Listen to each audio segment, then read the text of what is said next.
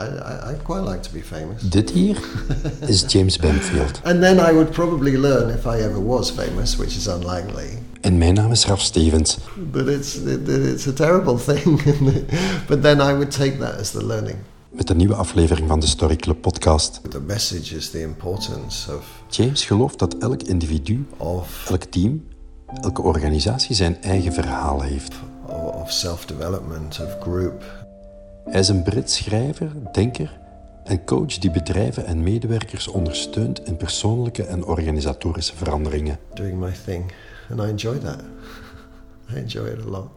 Je moet dieper zoeken, zegt James. Uitzoeken wie jij als individu echt bent. I, I do have an eye on reaching lots of people. Risico's nemen, leren en evalueren. Dat is James zijn boodschap.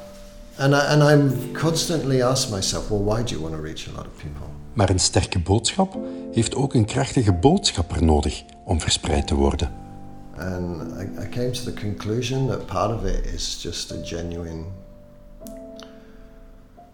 wish to respond to, you know, the problems in the world and bring bring some sort of positive or hopeful or constructive message into the world. There's definitely the sort of healthy, altruistic side. And, you know, like all these things, there's always some ego in it, you know. Het was niet mijn eerste ontmoeting met James. We bewegen ons allebei in het veld van persoonlijk leiderschap, begeleiding en veranderingswerk. En toen James bij de start van ons gesprek zich aan het installeren was voor de microfoon, toen, toen viel me iets op. Ik kon mijn vinger er niet op leggen, maar James kwam er meteen zelf mee. Ik voel me vandaag erg kwetsbaar, zei hij me. I think that vulnerability is the opposite of dogma. You know, if we don't have doubts, that's so dangerous. So dangerous. It, it's dangerous to have too many doubts, and it's really dangerous to have no doubts. Because that leads to fanaticism, and so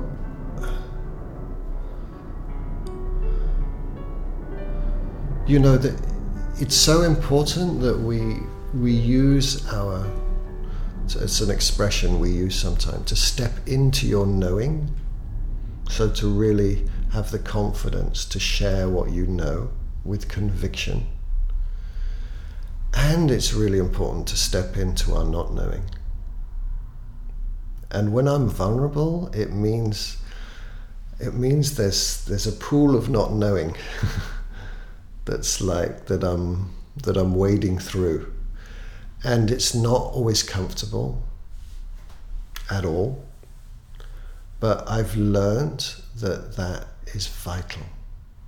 That vulnerable pool of, of unknowing, of, of of wondering, oh my God, have I got it all right? Have I, does it really all fit together? My my worldview, my my view of the universe, that my... You know, where, because the, the vulnerability leaves space for the mis- mystery. Ik had met James bij mij thuis afgesproken. We zaten achteraan in de tuin en ook onze hond Jack was erbij. En plots merkte James iets op. Oh my God, look at the dog and the sheep. It's so sweet. I'm sorry. Nee, nee, dat is goed. Jack stond neus aan neus met een schaap. Onze tuin grenst aan een schapenwei en het was niet de eerste keer dat ik Jack aan de omheining zag staan. Kwispelend en heel zachtjes verkennend. It's so sweet, you know. Why can't human beings do, of different species do that? Anyway. Love is real. Real is love. They're really sweet on each other. I mean, that is affection. Love is feeling. And they already know each other. It's not the first time that the dog sees the sheep. No, so that's pure affa- affection, love. Love is wanting to be loved. Quite amazing. Through the wire. through the fence. What a symbol. Wow, it's... Do you think it's affection? Yes, I do. He, did you see how the dog yeah. was licking? Definitely. Onze hond Jack en het schaap. En James die met twinkelende oogjes naar dit tafereeltje zat te kijken. Dat maakte mij nieuwsgierig. Ik was benieuwd wat het was dat hem zo raakte. En het was precies de juiste vraag op het juiste moment. Want toen kwam James pas echt goed op dreef. Well, what touched me is not... In a way, I don't mind there being fences. Hmm. You know, we, we need boundaries. If a river doesn't have banks, it'll disappear, you know. We, we need boundaries. I'm not against fences. It was just that what touched me was them licking each other through the fence. Not worrying even too much about the fence. And just that, you know, it's two different species. A dog and a sheep. So obviously they, they're finding some commonality. Despite their very different um, identities. and, and, and, and the fact that they don't think about it and they just follow their feeling, or is that... Well, partly, but you see, I, I wouldn't be too idealistic. I think they're, they're aware that they're different species. You know, if, if your dog, if another came, a dog came in the garden, he, she, he, he might behave very differently. They, they're aware there are differences. I'm not, I'm not for erasing differences. I don't think we, we can say in the world, hey, we're all just human beings. And all these divisions are ridiculous. It, it, that, that's way too simplistic because we want the differences. Would we really want everybody to speak the same language? Isn't it nice having all these different languages? Um, and colours and, and cultures and, and so on. So I'm not against boundaries and differences. It, it's, it's how we manage those differences. Love is free.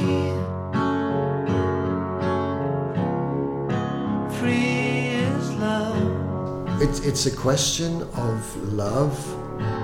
Love is living. Going beyond your own little circle. So that, so your dog, what, what's his name?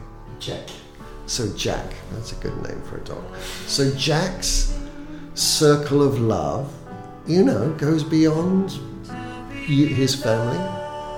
It comes to me, the visitor. It goes to the sheep.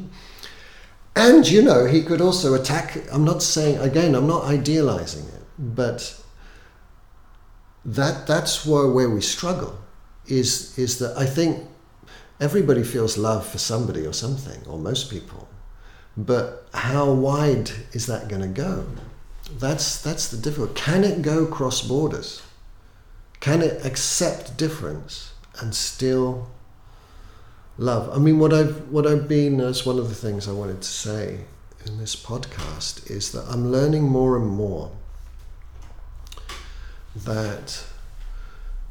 One of the difficulties is that we, we tend to think of love as an emotion. And then you'll, people will say, well, either I feel love or I don't. But I don't think it is just an emotion. I think love emotion, like romantic love or love like from parents to children, is a is a an aspect of it, is an expression of it. But I think love is just is also a a way of looking at the world. You can look at the world through your eyes, but you can also look at the world from your heart. U luisterde naar de Story Club podcast. Mijn naam is Raf Stevens. Ik had een gesprek met James Bamfield.